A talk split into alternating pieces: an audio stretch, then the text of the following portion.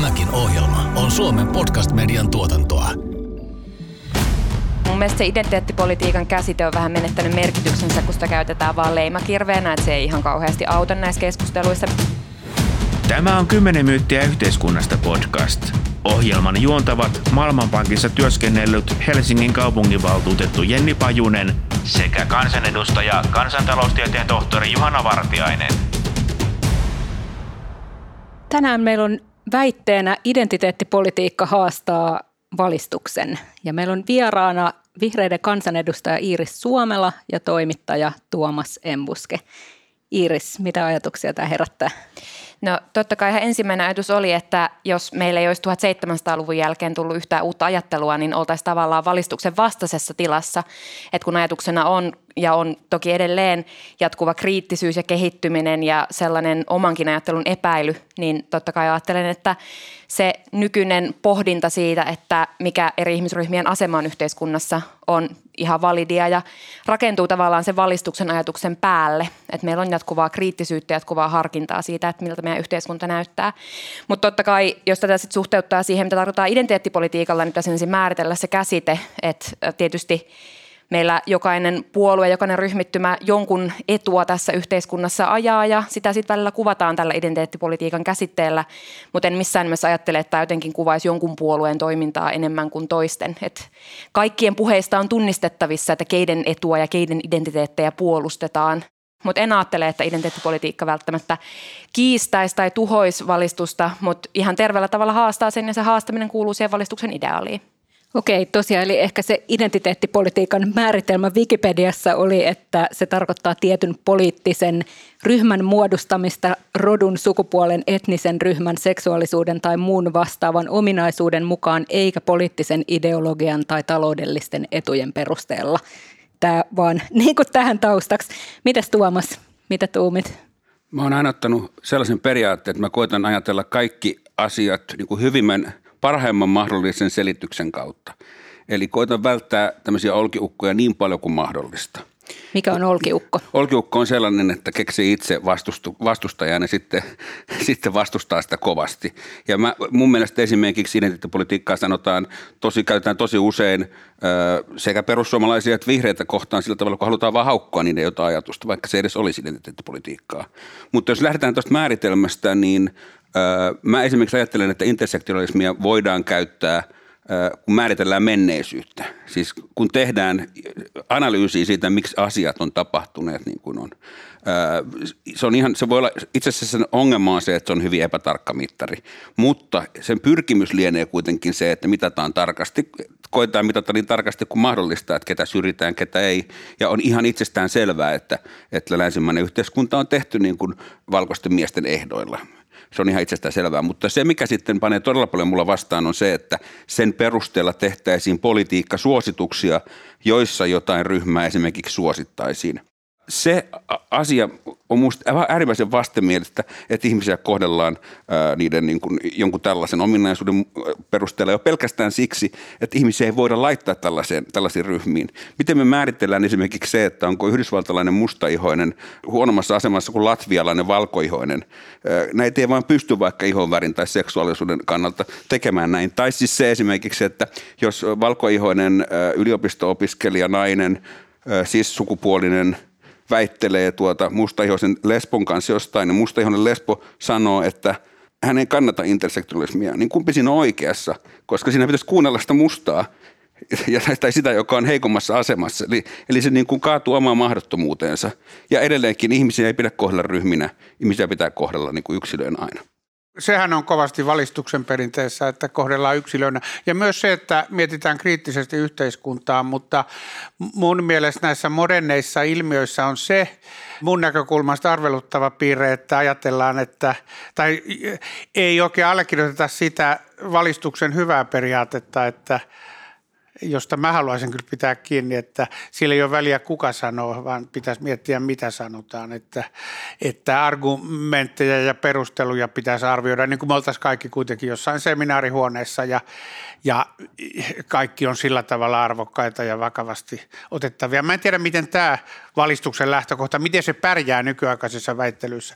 Mutta, ja sitten toinen, mikä, mikä niin kuin tökkii, vaikka se on ehkä enemmän USA-kampusten ilmiö, että samalla kun ollaan enemmän tietoisia varmaan monenlaisista etuoikeuksista ja syrjittyjen ryhmien tilanteesta, niin tulee sellainen pyrkimys, että halutaan niin estää joitakuita puhumasta tai jotkut, jo, jo, jotkut, siis USA on niin kummallisia esimerkkejä, ei varmaan Suomessa ihan samanlaisia, että jotkut menettää työpaikkansa siksi, että ne on sattunut sanomaan jotain, mikä on, ei ole niin kuin näiden nykyaikaisten liikkeiden kanssa sopusoinnussa. Että tuntuu, että semmoinen niin sensuuri mieliala, sanotaanko sitä cancel-kulttuuriksi vai miksi, sekin tuntuu niin oudolta, että eikö nyt kaikkien pitäisi kuitenkin saada pitää luentonsa ja tulla puhumaan?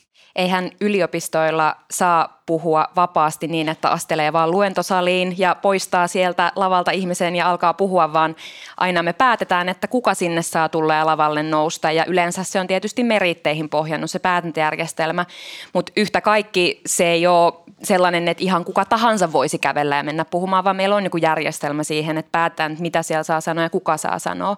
Et se ei vielä mielestäni ole sananvapauden määritelmä, että saa alustan ja saa mikrofonin. Sananvapauden määritelmä on se, että saa sanoa sanottavansa vaikkapa sitten siellä luentosalin ulkopuolella käytävällä tai torilla tai hakea sitä omaa tilaa niiden mielipiteidensä ilmaisemiselle. Mutta se, että kaikkien pitäisi vaikkapa saada Helsingin Sanomien etusivu omalle viestilleen, niin sehän on pikemminkin etuoikeus kuin mikään luontainen oikeus kaikille meistä. Ja, ja tämä minusta tässä keskustelussa vähän uupuu, että sekoitetaan keskenään se, että saa itsensä jalustalle ja se, että saa ylipäätään sanoa, mitä on sanottavana. Että kyllä musta on tarpeen käydä keskustelua siitä, että keitä ja mitä me nostetaan tässä yhteiskunnassa jalustalle. Ja se ei muutu tasa-arvoiseksi sillä, että me sanotaan, että sukupuolella tai ihonvärillä ei ole väliä. Se ei pidä paikkaansa. Meillä on tutkimusta siitä, että näillä taustatekijöillä on merkitystä. Me tiedetään myös, että ihmisen tausta vaikuttaa siihen, että mitä hän ymmärtää ja mitä hän huomaa syrjintänä. Onko hän lainkaan tietoinen tästä asiasta ja ilmiöstä. Me tiedetään, että kun mä oon valkoinen, niin mä en tunnista rasismia samalla tavalla kuin ne ihmiset, jotka joka päivä kohtaa sitä elämässään ja arjessaan. Et tätä ei tarvitse mitenkään pelkästään spekuloida, jos mennään valistuksen ideaalien mukaan, niin tietysti me kuunnellaan sitä tutkimusta, mitä meillä on tästä aiheesta ja otetaan se huomioon näissä keskusteluissa. Joo, ja kyllä mäkin ehkä ajattelen sitä tuota USAn kontekstia kuitenkin pidän pikkusen erilaisena, mitä Suomessa sitten sen niin kuin orjuus- ja rotusortohistorian takia, että, että siellä sitten se tavallaan niin kuin herkkyys sitä – asiaa kohtaan tulee sieltä. Mutta kyllä tosiaan tuolla, jos nyt miettii itse niin paikallispolitiikon näkökulmasta, niin sitten on tietenkin kysymys, että mikä on niin kuin identiteettipolitiikkaa ja mikä on sitä tavallista politiikkaa. Ja tietenkin kyllähän nämä menee me, meidän kaikkien sometileillä niin kuin iloisesti sekaisin, mutta tavallaan niin kuin missä kohtaa siitä tulee ongelma vai onko jotain ongelmaa? Mm. Aika moni tekee politiikkaa puhuen, että hän tekee sitä tavallisille ihmisille. Ja silloin herää kysymys, että kuka on tavallinen. Määrit määrittyykö tavallisuus sitä kautta, että meillä on jotain ihmisiä marginaalisia, jotka sitten ei ole tavallisia, joita vaikkapa oululainen poliisi tässä kuvasi friikkisirkukseksi. Et silloinhan tehdään identiteettipolitiikkaa jollekin muulle kuin marginaalissa oleville, eli niille, joilla ehkä on jo aika hyvä asema tässä yhteiskunnassa. Mutta sitten taas mietin vielä itse asiassa aikaisemmin Tuomaksen kommenttia tästä, että ei saa suosia ketään. Niin sitten sanotaan, että esimerkiksi Helsingin ää, kouluissa mehän tehdään positiivista diskriminaatiota, jolloin me laitetaan suurempi budjetti heikompien alueiden kouluille – onko tämä sitten itse asiassa identiteettipolitiikka? Itse on ajatellut, että, se, että meidän pitää tehdä se, jotta meidän koulut pysyy hyvälaatuisena joka puolella kaupunkiin. No mun mielestä se identiteettipolitiikan käsite on vähän menettänyt merkityksensä, kun sitä käytetään vaan leimakirveenä, että se ei ihan kauheasti auta näissä keskusteluissa. Me tiedetään, että se, että kuinka koulutetut lapsen vanhemmat on, vaikuttaa ehkä kaikista eniten siihen, että mitkä ne mahdollisuudet pärjätä on. Ja silloin tietysti antamalla lisää resursseja koululle me pyritään tasaan sitä, että kaikki ei saa kotoa sitä samaa apua. Onko se sitten epäreilua, että joku saa kotoa enemmän apua? No se ei ehkä ole mielekäs keskustelu, mutta tavallaan katsotaan vain niitä faktoja, että jos me halutaan antaa kaikille yhdenvertaiset mahdollisuudet, niin koulun pitää pystyä tasaamaan vähän niitä eroja.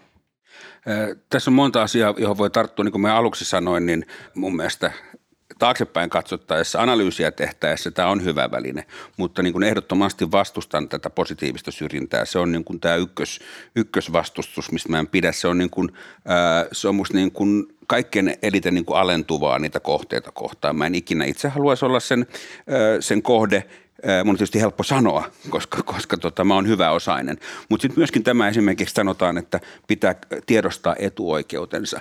Niin musta siinä on sama alentuvuutta, että jos mä nyt menen kertomaan jollekin, että hei, mä oon muuten sun kohta etuoikeutettu, niin se, musta se on myöskin vähän niin kuin silleen, että älä tuu mulle sanomaan, että kuka on etuoikeutettu. Ja tässä tavallaan, tässä ajattelussa kaikki menee vikaan, koska ihan jokainen ihminen, koska me ei voida koskaan tietää oikeasti, mitä etuoikeuksia se toinen on saanut, minkälaisia vastoinkäymisiä sillä on ollut, minkälaisia niin kuin vaivoja sillä on, minkälaisia kaikkea, joten niin kuin mä uskon, että kaikki tavallaan liottelee sitä, että muilla on helpompaa ja hänellä itsellä on niin kuin vaikeampaa tai hänen, niin kuin hänen ryhmällään. Sitten mä palaan vielä tähän nopeasti. Mä ymmärrän sen, että, että resursseja esimerkiksi jonnekin kouluun lisätään. Sehän ei ole identiteettipolitiikka, eikä se ole edes niin kuin positiivista syrjintää, vaan ihan sama, ketä siellä koulussa on, niin sinne voidaan laittaa resursseja. Mutta sitten tämä keskustelu siitä, että miksi esimerkiksi niin kun lääkärin lapsista tulee lääkäreitä, niin se on ihan hirveän huolestuttavaa, jos niin kun se ei mitenkään merkkaisi, että mitä vanhemmat ovat, mitä vanhemmat ovat lapsensa kasvattaneet. Tai niin kuin ehdottomastihan se niin kuin lääkäriyden pitääkin peri, periytyä.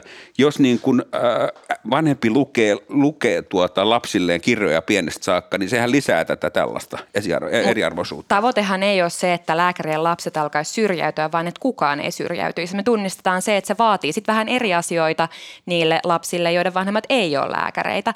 Ja nimenomaanhan siis tämä eri koulujen resurssien allokointi hyvinvointi on se ehkä keskeisin asia tänä päivänä, mistä politiikassa puhutaan positiivisena syrjintänä. Mutta kuten sanottua, musta se käsite on huono, koska se ei ole mitään syrjintää, siinä vaan annetaan niille, jotka sitä apua tarvii. Mutta tuossakaan siis mun mielestä jakoa ei pidä tehdä niin kuin etnisen taustan pigmentin. Ei sitä tehdäkään. Nimenomaan, eikä pidäkään tehdä, eli se ei ole sillä tavalla niin, positiivista niin, syrjintää. Mutta sitten sit, kun se tehdään sen perusteella, niin sitä mä vastustan isosti. Mä myös sitä mieltä, että ei kannata antaa kenellekään ihmisille tällaisia ohituskaistoja, koska sehän heikentää sitten heidän sitä halua ja kykyä pärjätä paremmin. Kun ihminen on semmoinen elä, eläin, ainakin minä, että mä teen niin kuin, mä oon to, tosi laiska, että mä teen niin kuin sen, mitä vaaditaan. Jos vaaditaan vähemmän, niin mä teen vähemmän. Ja, ja se on niin kuin huono, huono tie se. Mutta Mut käsittääkseni se... sitä ei, niinku, ei tehdä niinkään niinku etnisen taustan, mutta esimerkiksi siis kielitaidon perusteella. Joo, Et jos mä, lapset mä, ei puhu kieltä, mä niin puhun silloin, enemmän tästä niinku amerikkalaisesta hommasta, missä niinku esimerkiksi All nimenomaan right. pelkkä ihonväri tai tällainen vaikuttaa siihen. Mutta jos me tiedetään, että perheiden koulutustausta vaikuttaa vaikkapa mahdollisuuksiin päästä yliopistoon ja menestyä siellä, ja tiedetään, että jotkut ihmiset on systemaattisesti suljettu koulutusjärjestelmän ulkopuolelle vuosisatojen ajan, niin kyllähän meidän pitää sitten katsoa niitä nuoria ja ymmärtää, että siellä on erilaiset mahdollisuudet kotoa ihmisillä ja sitten just antaa apua niille, jotka sitä apua todennäköisemmin tarvii. Ja siitä avustahan voi aina myös kieltäytyä, ei ole mitenkään pakko ottaa apua vastaan.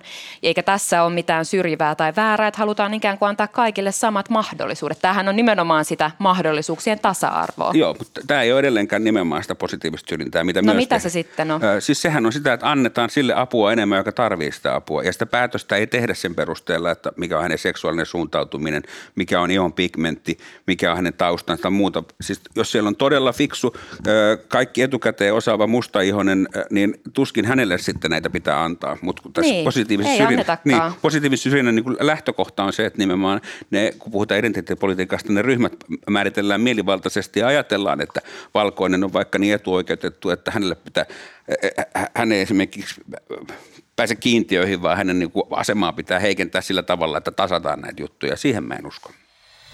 Kymmenen myyttiä yhteiskunnasta podcast. Jakso 34. Identiteettipolitiikka tuhoaa valistukseen.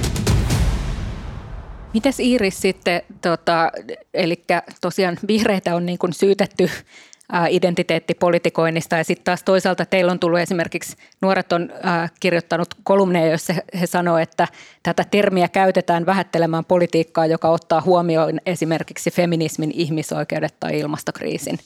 Miten, miten sä kommentoisit tätä?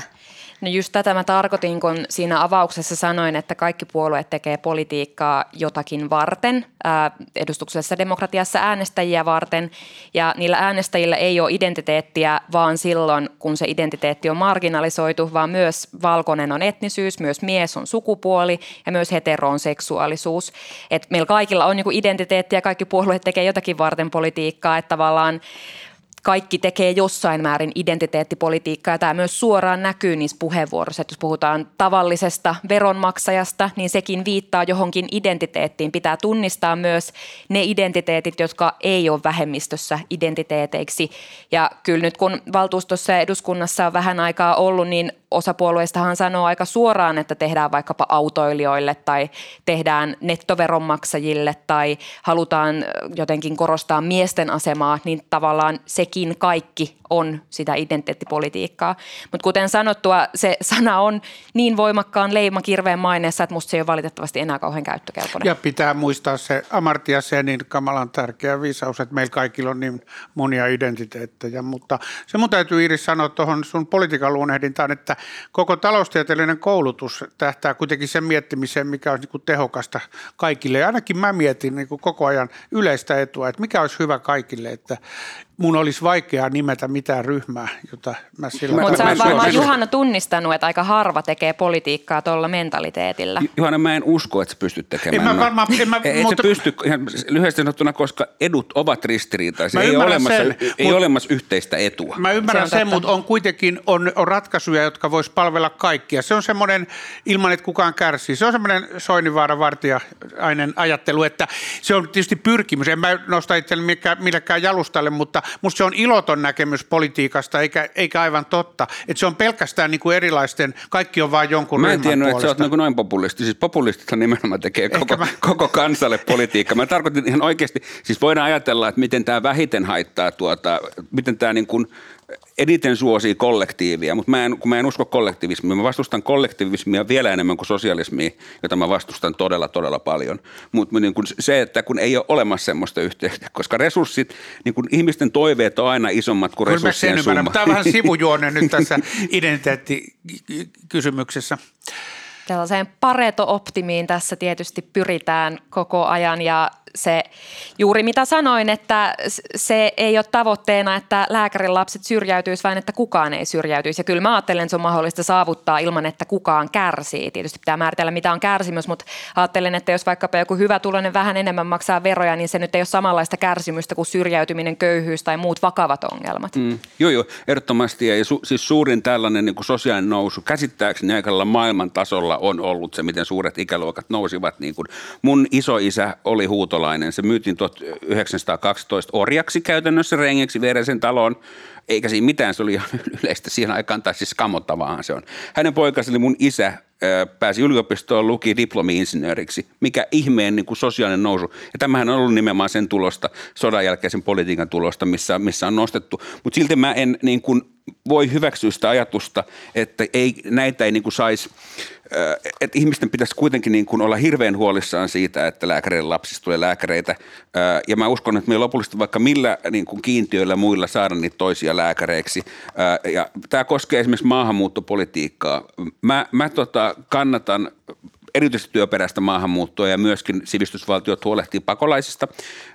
Mutta mut siis se, että esimerkiksi kun Suomeen otetaan enemmän maahanmuuttajia, jonka jälkeen sanotaan, että maahanmuuttajat syrjäytyy – enemmän kuin valtaväestö, niin sehän olisi ihan järjetön ajatus, että me ollaan oltu rakennettu täällä sata vuotta jotain valtiota, ja sillä ei olisi mitään merkitystä, että niin kuin suomalaiset, jotka on ollut täällä pidempään, niin jos, ne, niin kuin, jos joku vaan voisi tulla tänne ja saada heti saman, niin ne, mitä, miksi me ollaan sitten tehty sata vuotta tätä kaikkea? No valitettavastihan me tiedetään, että tähän maahanmuuttajien tilanteeseen, varsinkin kun puhutaan rodullistetuista maahanmuuttajista, vaikuttaa rasismi. Toki rasismi vaikuttaa myös Suomessa pidempään asuneiden ihmisten elämään.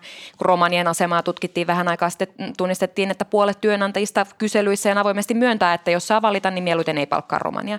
Ja tämä ilmiö kun tunnistetaan todeksi tutkimuksissa, niin silloin meidän pitää miettiä, mitä voidaan tehdä sitä vastaan. Ja se vaatii silloin sitä antirasistista kamppailua, mikä vaatii sitä, että me pystytään tunnistamaan ääneen, että eri ihmisryhmiä kohdellaan eri tavalla. Mutta sitten pitää muistaa kuitenkin, että ne, se sama ilmiö riippuu myös siitä, millainen on sosiaaliturva ja työlainsäädäntö. Ja totta kai se on niin, että se niin kuin Tuomas älykkäästi sanoi, että se, että joku tulee muualta, niin se olisi yllättävää, että hän muuttuisi keskimääräiseksi. Mutta se, mikä se ero on, niin se voi riippua myös ihan yleistä sosiaalipolitiikasta. Mä sanoisin metaforisesti sen, että jos meillä on laiva ja tuolla tuota, vedessä on ihmisiä, jotka on niin kuin haksirikkoutuneita, niin meidän kun ei pitäisi nostaa niitä vedestä, jos me ei voida kaikilla antaa ykkösluokan hyttiä. Ja tässä on vähän kysymys siitä. On hyvin erilaisia rasismeja. Romanit on ollut täällä 1600-luvulta saakka, vielä 1800-luvulle saakka. En muista mihin saakka oli tappolaki. Romanit sai vastaan tulessa tappaa. Ihan kauheata. Ja ne on ollut täällä pitkään. Ja niin kuin se on ihan kau- kauhea tämä romanien syrjintä esimerkiksi.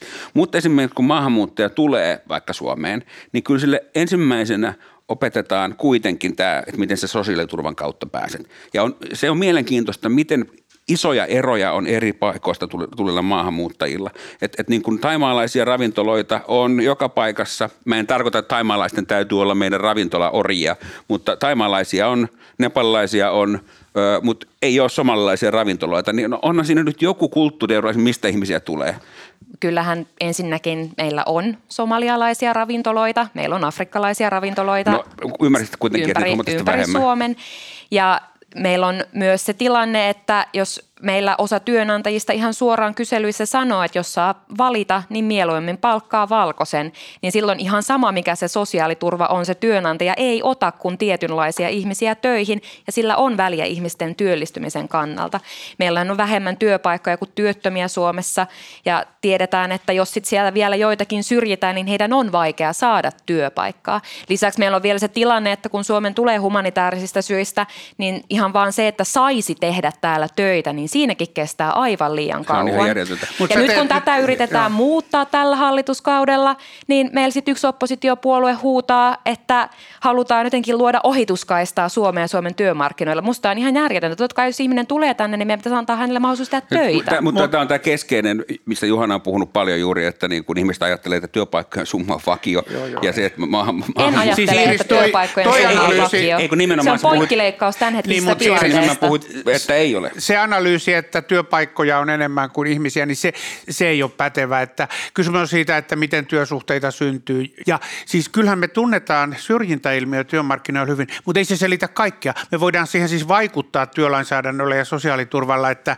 missä ne työllistymisen tasot on. Ja siinä me pärjätään aika heikosti, että pohjoismaisessa vertailussa ja pohjoiseurooppalaisessa vertailussa, että tämä rasismi ja ennakkoluulot, ne selittää sitten osan, mutta ne ei selitä kaikkea. Meillä on myös ongelmia kotouttamisessa ja kielikoulutuksessa, mikä on Suomessa heikommalla tolalla kuin monissa verrokkimaissa, vaikka mm. monissa muissa Pohjoismaissa. Mutta mut, tässähän on taas tämä, että sit pitäisi vaatia maahanmuuttajilta enemmän. Että ehdottomasti sun pitää tuota, oppia suomen kieli tässä ja tässä ajassa tai ruotsin kieli jossain Pohjanmaalla tässä ja tässä ajassa ja niin sun pitää niin sitoutua näihin ja näihin arvoihin, kertoa näin ja siis tähän ei ole, tähän on nimenomaan no kaikki suomalaiset käy sitoutunut arvoihin, mutta jos tulee tänne, niin nämä on nimenomaan niin kuin tosi tarkasti pitäisi niin kuin Mutta on tässä kyllä mä pidän, mä pidän niin kuin tosi isona ongelmana taas se, se, mihin me tässäkin keskustelussa syyllistytään, on se, että kaikki maahanmuuttajat laitetaan siihen samaan koriin. Näin. Sitten, että oikeasti, pitäisi, niin, ja... että oikeasti kun on niin täysin eri tilanteessa, että jos sä oot humanitaarinen pakolaisleiriltä tuleva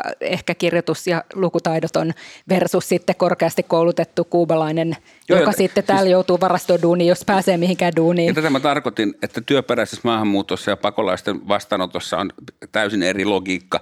Pakolaisia pitää auttaa sen takia, että me ollaan sivisty, sivistyksellisiä ihmisiä pitää auttaa, mutta sitten kun näitä monesti keskustelussa sekoitetaan aika no, useinkin. Sähän juurikin sekoitit, kun puhut työperäisestä maahanmuutosta, humanitaarisesta maahanmuutosta ja sitten sanot, että miksi meillä ole somalialaisia ravintoloita, kun me nimenomaan tiedetään, että iso osa somalialaisista on tullut tänne humanitaarista syistä järkyttävää sotaa pakoon. Joo, se on niin totta kai se nyt vaikuttaa ihmisen elämäntilanteeseen, jos hän on painut hyvin traumaattisia ja vaarallisia olosuhteita. Tähän kielikoulutukseen emme voida vaatia, että ihmiset oppii suomea, kun me ei tällä hetkellä tarjota riittävästi sitä koulutusta. Ihmiset, jotka haluaisi oppia puhun sujuvaa suomea, ei pääse kouluttautumaan kunnolla. Se on huono, mun rinnastusta sä oot huono. Mun rinnastus oli huono, sä oot oikeassa. Niin, Mut, ei me voida leimata kokonaisia ihmisryhmiä ihmisryhmiä. Mutta mut sitten on kuitenkin niin kuin selkeästi esimerkiksi Yhdysvaltoihin tulevista maahanmuuttajista, niin on, on kuitenkin eroja sitä, vaikka tulisi tuota erilaisista olosuhteista, mutta Iris on oikeassa siinä, että ei me voida taimaalaisia rinnastaa tällaisen tilanteeseen. Toki Vietnamista tuli ensimmäiset pakolaiset, venepakolaisia ja ne, ne on kotoutunut ymmärtääkseni hyvin, mutta niitä nyt ei niin paljonkaan ole. Ja samaan aikaan sulla voi tulla taimalainen, joka on käynyt Harvardin, tai sitten sulla voi tulla taimalainen, joka tulee jostain landelta. Mm, mutta tässä on iso ero, missä Iris on oikeassa. Kymmenen myyttiä yhteiskunnasta podcast. Vieraana tänään toimittaja Tuomas Embuske ja vihreiden kansanedustaja Iris Suomela. Vielä tästä identiteettipolitiikasta se, että tämä, tällainen puhetapa, että, että pitää tunnistaa etuoikeutensa ja muut, niin sehän on ihan valistuksen perinteessä, mutta siinä on, onko siinä kuitenkin semmoinen sävy, että tuota, pitäisi jotenkin tuntea huonoa omatuntoa ja tuota, pyydellä anteeksi. Ainakin joistain maista on puhuttu tästä ja se, se mullakin tökki, että kun ajattelen tietysti, että ihminen on vastuussa vain omista teoistaan. Ja sitten toinen semmoinen, niin kun, jos näitä hassuja ylilyöntejä ajattelee, niin oliko hiljattain semmoinen keskustelu, että jos on teatterikappale, jossa on jollakin sukupuolisella suuntautumisella joku rooli, niin vaan – niin kuin vastaavan ryhmän ihminen voisi sitä roolia näytellä. Ja se tuntuu niin kuin teatterialueella täysin kaistapäiseltä, kun koko teatterin idea on, että on aina naiset näytellyt miehiä ja miehet naisia tai miehet naisia näytteleviä miehiä. Ja se kaikki on sellaista kiinnostavaa simulaatiota, että voi olla, että nämä on epäirrelevantteja ylilyöntejä, mutta eikö tässä tämmöisiä hassuja piirteitä ole myös? Kun tämä on tämä ongelma juuri, kun mä, näitä kun mä seuraan, niin mulla tulee semmoinen olo, että nyt mä en tiedä, että onko tämä mun olkiukko vai onko nämä oikeasti tosissaan. Ja välillä niin ne oikeasti on sitten tosissaan, mikä on täysin ihmeellistä. Esimerkiksi se, että, että niin kun ensin sanotaan, että transnainen on nainen, oikein nainen, mutta sitten jos transnainen ei salatuissa elämä, el, eläm, elämissä näyttelekään transnaista, niin sitten se tota, onkin väärin. Ikään kuin transihmisillä olisi oikeus näytellä pelkästään. Siis tämän tyyppisiä, tai sitten tämä typerä emojikeskustelu, jossa tuota, sanottiin, että tuota, on, on väärin, että valkoihoiset käyttävät liikaa mustia emojeja – koska se on tällaista niin kuin hyvesignalointia, että halutaan olla mustempia. Mutta jos ne olisi käyttänyt enemmän valkoisia emojia, niin me sieltä olisi varmasti valitettu ihan yhtä paljon. Ja tässä on tämä niin kuin koulukiusaamisen logiikka isosti. Eli niin kuin sä teet miten päin tahansa, niin sä teet väärin. Ja tämä liittyy siihen, että kun syntyy tämmöinen uskonnon kaltainen mekanismi, niin ihmiset alkaa kilpailla niin kuin sitä, että kuka on paavillisin. Eli se, joka aina seuraavaksi ehdottaa hullumman ajatuksen, on sitä enemmän siinä uskossa. Ja tätä alkaa käydä. Ja mua säälittää nämä fiksut intersektionalistit, jotka ei mene tuohon, mutta jos Yleisradio tekee siitä ison jutun, että jotkut emojit on, on niin kuin, että se on kulttuurista omimista, jos valkoinen käyttää ruskeita emojia, niin silloin oikeasti mennään niin kuin naurettavuuksiin ja se on tämä nimenomaan tämä kuka on paavillisin ilmiö. Tätä keskustelua on musta vaikea käydä kauhean älyllisesti, jos aina vaan etsitään niitä oudoimpia esimerkkejä vielä esitetään ne keskustelut kaikista kärjistetyimmässä ja välillä jopa virheellisessä valossa. Ja Tätä mä juuri tarkoitin, että onko tämä olkinukke vai ei. No kyllä se mun mielestä on. Musta olisi paljon relevanttimpaa käydä keskustelua siitä, että mitkä on ne oikeat yhteiskunnalliset rakenteet siellä taustalla, mikä on se argumentti, mitä pyritään esittämään niitä esimerkkejä nostamalla. Ja nyt vaikkapa kun Juhana avasi tällä, että pitääkö tuntea huonoa omaa tuntoa, ei, mutta tavallaan jos haluaa olla aktivisti ja haluaa edistää yhdenvertaisuutta, niin pitää tietysti olla valmis aloittamaan itsekriittisyydestä ja valmis tunnistamaan, että miten voisi itse kehittyä edistyäkseen niitä tavoitteita paremmin. Ei kyse ole siitä, että soimata itseään oikeastaan feministisessä keskustelussa pikemminkin ajatellaan, että se huomio pitäisi sit enimmäkseen kuitenkin suunnata itsestä ulospäin ja miettiä ennemmin omaa käytöstä kuin omia ajatuksia. Ja sitten yrittää sillä omalla käytöksellä tietysti vähentää epätasa-arvoa, purkaa syrjintää ja nostaa erilaisia ääniä esille. Antaa tilaa, Must se on se ehkä niin konkreettisin tässä. Se ei tarkoita sitä, että pitäisi sitten vaan niin valkoisena miehenä istua jossain huoneen nurkassa, mutta ehkä vaikka huomata se, että jos ollaan kokouksessa ja joku ei pääse siellä puhua ollenkaan, niin antaa niitä puheenvuoroja. Mm, tämä, on niin kuin, tämä pitää monen ihmisen opetella kyllä munkin on pitänyt opetella sitä. Mä olen yrittänyt opetella sitä, että mä välillä onnistun, onnistunkin siinä. Mutta edelleenkin tämä, että onko tämä niin kuin olkiukko, jos tota, puuttuu tähän emojuttuun, niin se oli kuitenkin iso juttu Yleisradiossa, jossa haastateltiin ne kun asiantuntijoita tässä, syrjimisasiantuntijia ja tällaista asiantuntijaa, että, että kyllä se niin kuin sillä tavalla pitää paikkaansa, mutta edelleenkin tämä niin kuin, etuoikeuksien tunnist, tunnust, tunnistaminen, niin se on kyllä niin kuin hyvin monimutkainen asia. Niin kuin mä aikaisemmin sanoin, että kun sitä ei pysty laskemaan, tai siihen pitää tehdä tosi monimutkainen taloustieteellinen kaava, että miten tämä yhdysvaltalainen. Yhdysvalloissa on koko maailman rikkaimmat mustaihoset.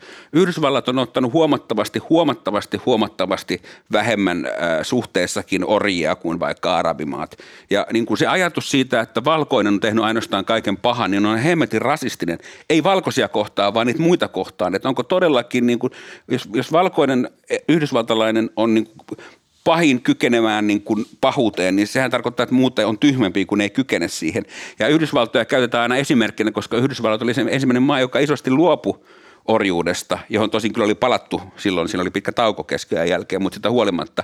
Mutta kun ihmiset ei kauheasti, mä en tarkoita Iiristä, mutta ihmiset ei kauheasti niin lue historiaa, vaan ne seuraa amerikkalaista populaarikulttuuria, niin luulee, että Yhdysvalloissa on vain ollut orjia, mutta niitä on ollut ihan kaikkialla maailmassa ja myös syrjintää. Mutta historiattomuushan nimenomaan on ongelmana, kun unohdetaan tästä välistä kokonainen ajanjakso, puhutaan orjuudesta, hypätään nykypäivään, unohdetaan se, että vielä 1960-luvulla on ollut segregaatio, rajoitettu, että mihin työpaikkoihin voi päästä, mihin yliopistoihin voi päästä, millaisen terveydenhuollon piiriin voi päästä.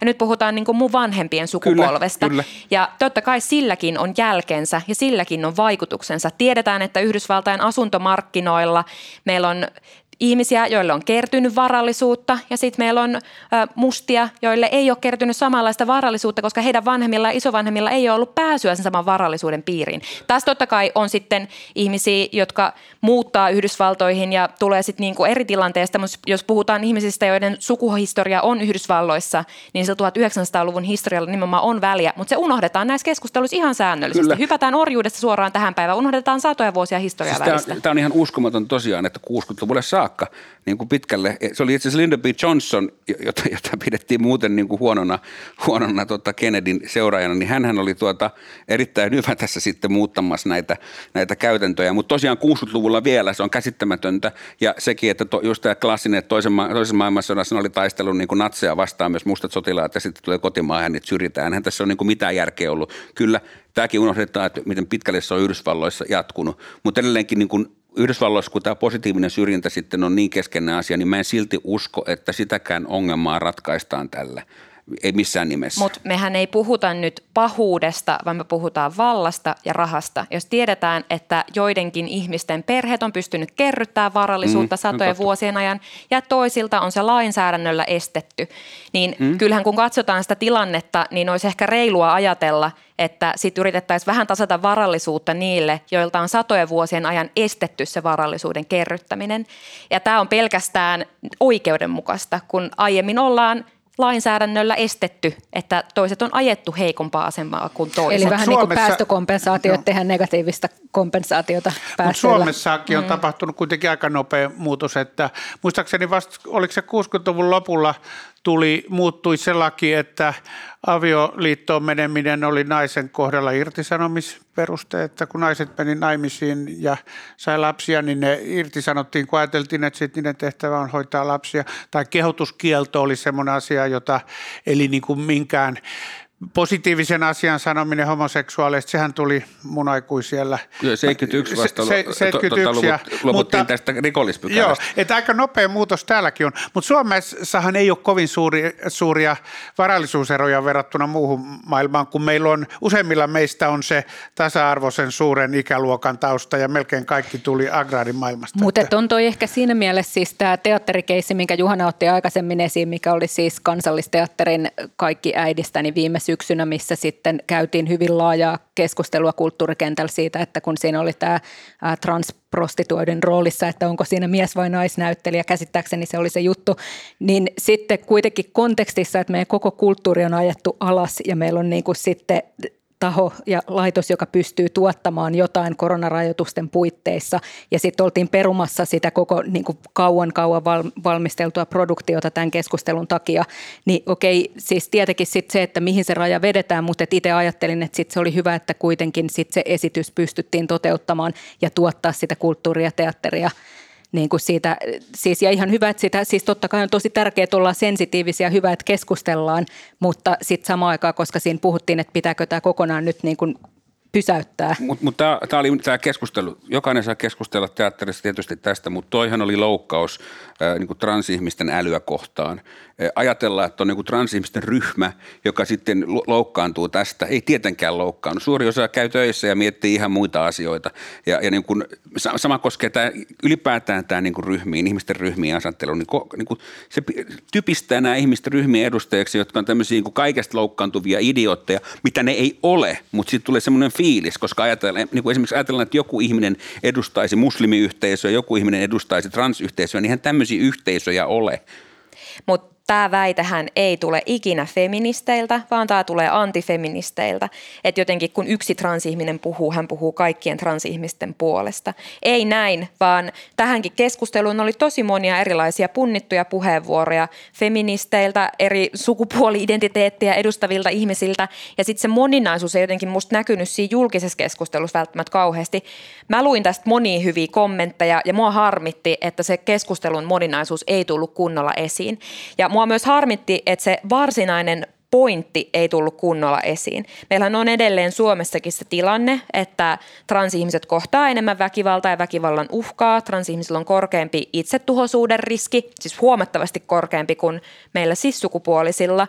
Ja nimenomaan – Yksi eniten harmia aiheuttavista stereotypioista on ajatus siitä, että transnainen on oikeasti mies, joka vaan on jossain valeasussa. Ja tämä on nimenomaan se iso stereotypia siinä taustalla, että miksi transnaisia murhataan myös Suomessa, mutta maailmalla paljon todennäköisemmin kuin muiden sukupuolten edustajia. Niin silloin nimenomaan, jos meillä joku iso kulttuurilaitos ottaa miehen esittämään transnaista, niin se tavallaan uusintaa sitä mallia, joka on oikeasti joillekin ihmisille hengenvaarallinen.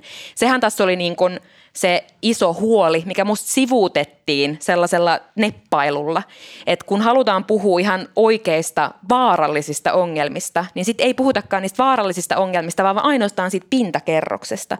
Vaikka siinä keskustelussa koko ajan aktivistit yritti muistuttaa, että hei, tässä on, tämä on niin kuin mistä me ollaan huolissamme. Me ollaan huolissamme ihmisten mielenterveydestä, turvallisuudesta ja hengestä. Tämähän on oikeassa siinä, Iiris, että tuota, todellakin kärjestetään se tyhmin mielipide tai se kärjestetty mielipide. Tämä toimii myös toisinpäin myöskin perussuomalaisilta, kun sitten mä nyt ajattelen, että vihreät perussuomalaiset kaksin vastakkainasettelu, joka usein näkyy mediassa tai erittäin usein, niin sitten myöskin perussuomalaisilta ajatellaan tämmöinen yksinkertaisin yhtä tyhmä mielipide.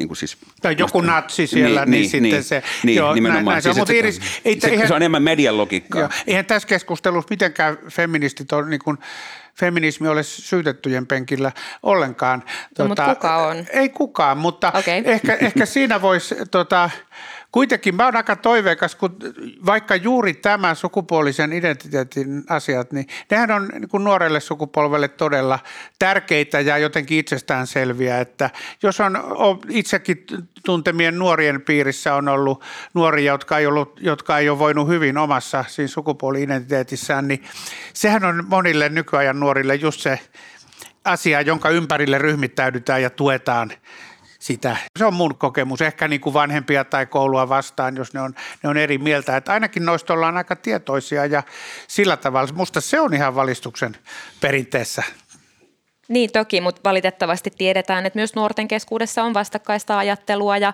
vasta ilmiö tälle nousee transfoobiset ja jopa tällaiset väkivaltaiset ajatukset, että ei ole pelkästään niin, että aina nuorten ajattelu vaan menee eteenpäin, vaan siellä on myös se pieni porukka, joka on sitten edelleen varsin taantumuksellinen. Mutta eikö me mennä hyvään suuntaan ja just ne pienet kai, porukat, joo, niin ne on tavallaan vähän niin kuin radikaali islamismikin, nehän on niin kuin häviäviä porukoita, jotka, jotka huomaa, että ne häviää tämän taistelun ja on sen takia raivoissaan. Kiitos Tuomas ja Iiristä oli tosi värikäs ja kiinnostava keskustelu. Oli kiinnostavaa. Suurkiitos molemmille. Kiitos. Tämä Kiitos. Jos pidit tästä jaksosta, niin reittaa meidät Apple Podcasteissa ja seuraa meitä Spotifyssa. Kymmenen myyttiä yhteiskunnasta podcast. Jenni Pajunen ja Juhana Vartiainen.